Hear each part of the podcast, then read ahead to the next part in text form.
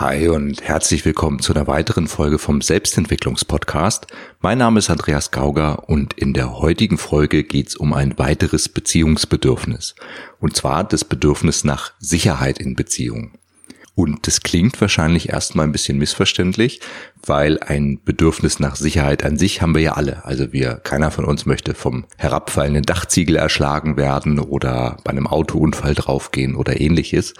Das Bedürfnis nach Sicherheit ist aber nicht gemeint, also das Bedürfnis, dass wir körperlich unversehrt bleiben, das ist ein anderes Bedürfnis, was eher das einzelne Individuum betrifft. Hier gemeint ist wie bei den anderen Beziehungsbedürfnissen eben das Bedürfnis nach Sicherheit in Beziehung mit unserem Gegenüber.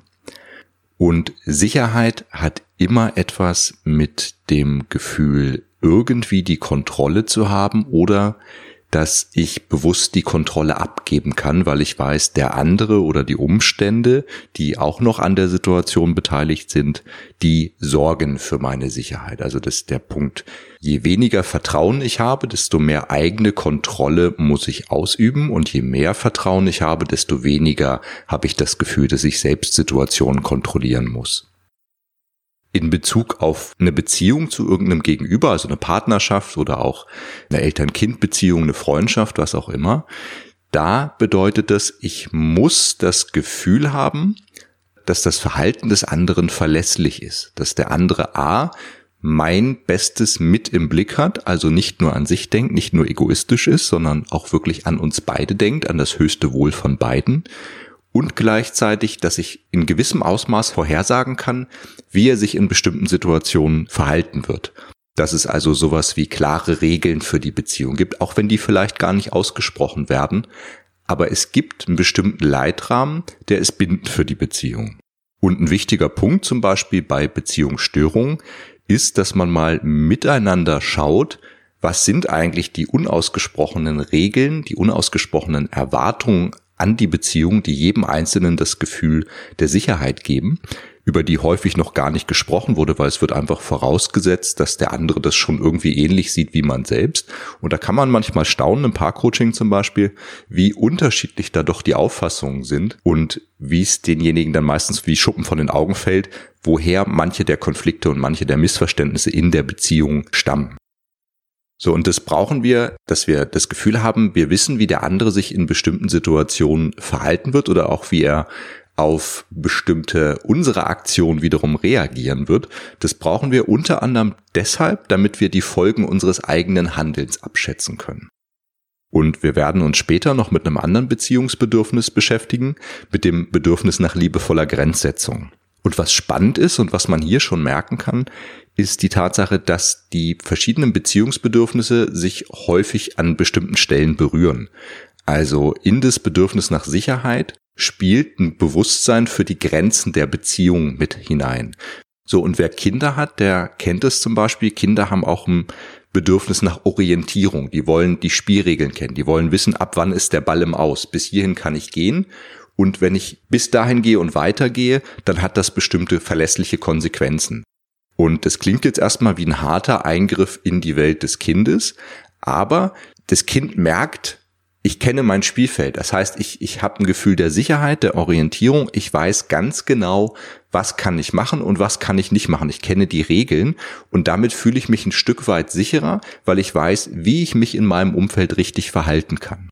Das ist natürlich keine Einladung, diese Regeln zu eng oder diese Grenzen zu eng zu stecken oder sowas. Das hat damit überhaupt nichts zu tun, sondern einfach überhaupt zu verstehen, das Umfeld, in dem ich mich bewege, nach welchen Regeln funktioniert das, so dass ich weiß, in diesem Rahmen kann ich mich ohne befürchtete Konsequenzen bewegen und wenn ich darüber hinausgehe, dann hat es eben unangenehme Folgen für mich. Das schafft ein Gefühl der Sicherheit und des Vertrauens, dass ich weiß, was zu tun ist und was zu lassen ist. Und damit geht auch ein Stück weit das Gefühl der Belastbarkeit der Beziehung einher. Dass ich weiß, der andere wird auch dann bei mir bleiben, wenn es schwierig wird. Zum Beispiel, dass ich das Gefühl habe, wenn ich nicht aus dem Rahmen falle, wenn ich mich innerhalb dieses Spielfeldes bewege, dann muss ich mir keine Sorgen machen, dass die Beziehung keinen Bestand hat, also dass der andere aus der Bindung mit mir geht. Und wohlgemerkt, wir sprechen hier über Gefühle und Bedürfnisse. Das muss sich nicht immer mit der Realität decken. Also es können natürlich Umstände auftreten, die durch das Gefühl gar nicht berührt werden. Ich kann das Gefühl haben, absolut sicher zu sein und trotzdem passieren irgendwelche äußeren Umstände und die Beziehung hat keinen Bestand. Was weiß ich, mein Mann verliebt sich in seine Sekretärin oder ähnliche Geschichten, so Klassiker gibt's ja obwohl ich mich absolut sicher gefühlt habe. Das ist davon gar nicht berührt. Wir sprechen hier nur über die emotionale Ebene. Und aus dieser emotionalen Ebene entsteht dann aber wiederum unser Verhalten. Also das ist der Punkt, auf den wir reagieren, aus dem unser Verhalten dann letztendlich entsteht. So, und von Hochzeiten kennt man ja zum Beispiel diesen netten Passus in guten wie in schlechten Zeiten. Und auch das ist damit ein Stück weit gemeint, wobei ich natürlich nicht glaube, dass die über Beziehungsbedürfnisse direkt Bescheid wissen, wenn die das sagen. So, und es gibt eine bestimmte Gruppe von Menschen, da ist es sehr, sehr schwer, was dieses Bedürfnis angeht. Und das sind alle Menschen, die sehr selbstständig wirken, die sehr tough wirken, die Führungspositionen innehaben, die als Berater, Coach, Therapeut tätig sind. Ich könnte ein Lied davon singen. Den traut man allgemein zu, dass sie immer alles wunderbar im Griff haben. Und das Umfeld kommt häufig gar nicht auf die Idee, dass diese Menschen in manchen Situationen, auch wenn sie sonst ihr Leben super im Griff haben, auch einfach mal das natürliche Bedürfnis haben, sich irgendwo anzulehnen, auch mal schwach zu sein, mal nicht alles im Griff zu haben, mal nicht alles regeln zu müssen für alle. Und das Umfeld kennt es schon so lange, dass diese Menschen das eigentlich immer machen und diese Rollen sind so eingeschliffen und gleichzeitig haben diese Menschen meistens auch eine gewisse Aura, so dass man sich eher an sie wendet, wenn man irgendwo Hilfe möchte möchte und Hilfe sucht und gar nicht auf die Idee kommt, dass es auch andersrum mal sein könnte. Und das Paradoxe ist, diese starken Menschen brauchen manchmal vielleicht gar nicht die Hilfe an der oberflächlichen Ebene, aber emotional wäre es einfach schön, wenn da auch mal jemand da wäre, an den man sich wenden könnte. Selbst wenn man seine Probleme selbst lösen kann, ist es trotzdem wichtiges Bedürfnis, dass ich das Gefühl habe, meine Beziehungen sind tragfähig, sind belastbar genug, dass auch ich mich mal an den anderen wenden kann, so, und gleichzeitig haben Menschen, die da eher stark durchs Leben gehen, natürlich auch relativ wenig Übung damit, andere um Hilfe zu bitten. Auch das ist ein Thema. So, und ein weiterer Punkt, und da sind wir gleich dabei, wie verhält sich jemand, bei dem das Bedürfnis nach Sicherheit initial verletzt wurde in seinem Leben, ist natürlich, wenn ich da eine offene Wunde habe. Also wenn ich zum Beispiel in meiner Ursprungsbeziehung, also Eltern-Kind-Beziehung oder ähnliches, wenn ich da nicht erlebt habe, dass das Bedürfnis nach Sicherheit auf die Art und Weise erfüllt wurde, wie ich das gebraucht hätte damals. Dann habe ich auch wieder die Möglichkeit, aktiv oder passiv damit umzugehen, also im Kampf- oder im Fluchtmodus. Wenn ich im Kampfmodus oder aktiv damit umgehe, dann ist es häufig so, dass ich vielleicht der beste Kunde des Versicherungswesens werde, dass ich gegen alles und jedes Risiko im Leben eine Versicherung abschließen möchte, dass ich mich überängstlich, übervorsichtig, überangepasst verhalte in meinem Leben dass ich versuche, mich selbst sehr rigide und auch mein Umfeld sehr rigide zu kontrollieren. Also, dass ich so ein richtiger Kontrolletti werde. Natürlich aus einem inneren Zwang heraus, nicht aus böser Absicht oder so. Und dass ich das Gefühl habe, das kleinste bisschen Kontrolle, was ich abgebe, fühlt sich schon existenziell bedrohlich an. Also ich habe dann das Gefühl, in Extremfällen, wenn ich nicht alles hundertprozentig selbst in der Hand habe, dann geht alles den Bach runter, dann ist alles sofort gefährdet. Dann kann man sich natürlich vorstellen, wie viel innerlichen Stress das macht, wenn ich das Gefühl habe, ich darf nie locker lassen. Ich bin permanent in einer Anspannung wenn man das aufs Nervensystem überträgt, dann bin ich die ganze Zeit sympathikoton. Das heißt, der Sympathikus-Modus, der ist permanent aktiv und die Regenerationsvorgänge im Körper, aber auch in der Psyche, die können gar nicht stattfinden, weil ich permanent angespannt bin. Und eine weitere Möglichkeit, in dem Bereich überzukompensieren, ist natürlich, wenn ich mir einrede, ich hätte überhaupt kein Bedürfnis nach Sicherheit, wenn ich also der klassische Adrenalin-Junkie werde.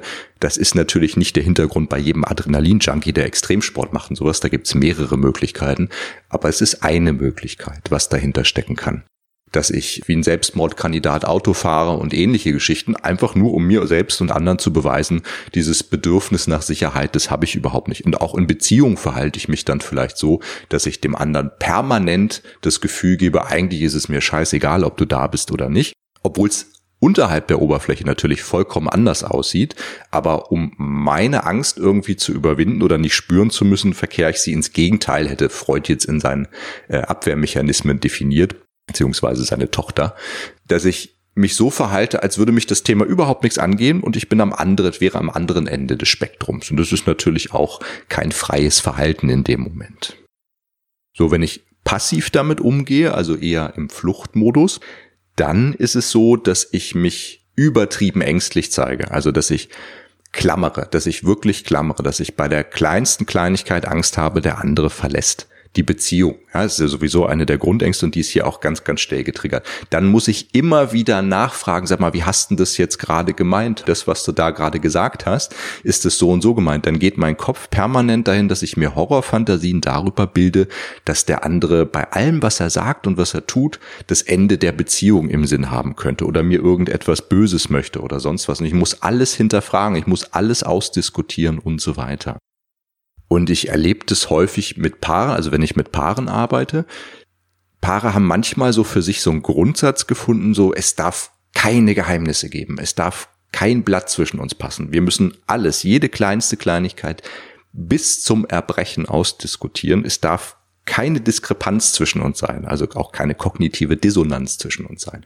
Wir müssen überall gleich sein und wir müssen haargenau verstehen, was der andere denkt, was der andere meint, was bei ihm los ist. Und sobald es nicht der Fall ist, wird sich im Extremfall hingesetzt und wird die ganze Nacht geredet, bis absolute Übereinstimmung herrscht und man das Gefühl hat, jetzt habe ich wirklich verstanden, was beim anderen los ist und kann durchatmen. Es ist offensichtlich doch nicht so schlimm, wie ich gedacht hatte. Das hält aber meistens nicht lange vor. So, und gesellschaftlich an der Oberfläche feiern wir das häufig ab. Also wir sagen, er ist ein ganz toller Wert, absolute Ehrlichkeit und Offenheit in der Beziehung und sowas ist wunderbar. In der Extremform ist es aber meistens kein hoher Wert, sondern es ist der Versuch, mit einer zutiefst empfundenen Unsicherheit im Bedürfnis nach Sicherheit, nach Beziehung umzugehen, mit der Idee, Wissen bedeutet Macht, Wissen bedeutet Kontrolle. Und wenn ich alles über den anderen weiß, dann kann ich vorhersagen, wie er sich verhalten wird. Und das ist ein ganz, ganz wichtiger Punkt bei ganz vielen. Weil wir an der Oberfläche häufig denken, es ist super, wir haben eine ganz, ganz tolle Beziehung und unterhalb der Oberfläche ist tiefste Verunsicherung. Und vielleicht hast du es dir selbst schon gedacht, natürlich gibt es da auch Parallelen zum Thema Eifersucht.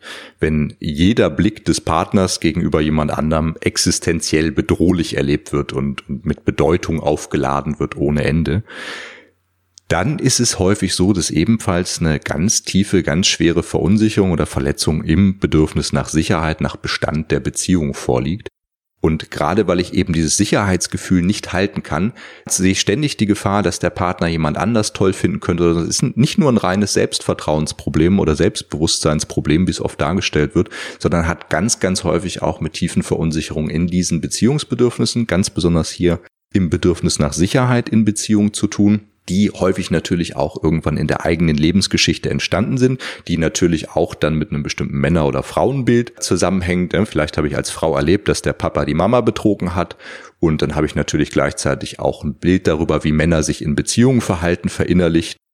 Und dann ist es natürlich nicht besonders verwunderlich, wenn ich das auch übertrage und dann übergeneralisiere und sage, alle Männer sind so oder alle Frauen sind so und so weiter und so fort.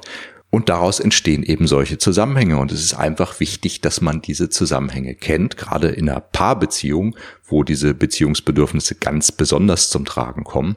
Aber auch, wenn man selbst Eltern ist, also den eigenen Kindern gegenüber, dass man den Kindern das Gefühl geben kann, dass da ihre Welt in Ordnung ist und auch sensibel dafür ist, wenn in einem der Beziehungsbedürfnisse Schwierigkeiten auftreten sollten, nach dem Motto wäre den Anfängen, aber auch wenn man selbst Eltern hat, und das dürfte auf die meisten von uns zutreffen, egal wie das Verhältnis ist, kann man, wenn man mit Beziehungsbedürfnissen sich auskennt, kann man einiges von dem, was in der Vergangenheit gelaufen ist, besser einordnen, besser verstehen, sich selbst anhand der Geschichte besser verstehen, vielleicht manchmal auch die Eltern etwas besser verstehen, wobei ich das natürlich mit Vorbehalt sage, weil das Ziel ist hier nicht, den Schaden, der angerichtet wurde, leichtfertig zu entschulden, nach dem Motto, die konnten ja auch nichts dafür. Das ist sicherlich auf der einen Ebene richtig. Auf der anderen Ebene muss man ganz klar sagen, hat jeder auch Verantwortung für das, egal was ihm zugestoßen ist, für das, wie er, was er daraus macht, wie er sich daraus weiter verhält, egal wie gefangen jemand in seinen eigenen Mustern ist. Und manchmal ist man einfach noch nicht an dem Punkt, dass man leichtfertig sagen kann, das ist schon alles okay, was die da damals gemacht haben, weil emotional würde man sich dann selbst ins Unrecht setzen. Das ist dann etwas, was das Beziehungsbedürfnis nach Bestätigung der eigenen Wahrnehmung oder Erfahrung betrifft. Das machen wir auch in einer der nächsten Folgen. Da wird das dann nochmal etwas klarer. So, das war's dann auch schon wieder mit der heutigen Folge. Ich wünsche dir jetzt noch eine ganz, ganz schöne Zeit. Vielleicht hören wir uns ja am nächsten Sonntag wieder. Bis dahin, mach's erstmal gut. Alles Gute, Andreas.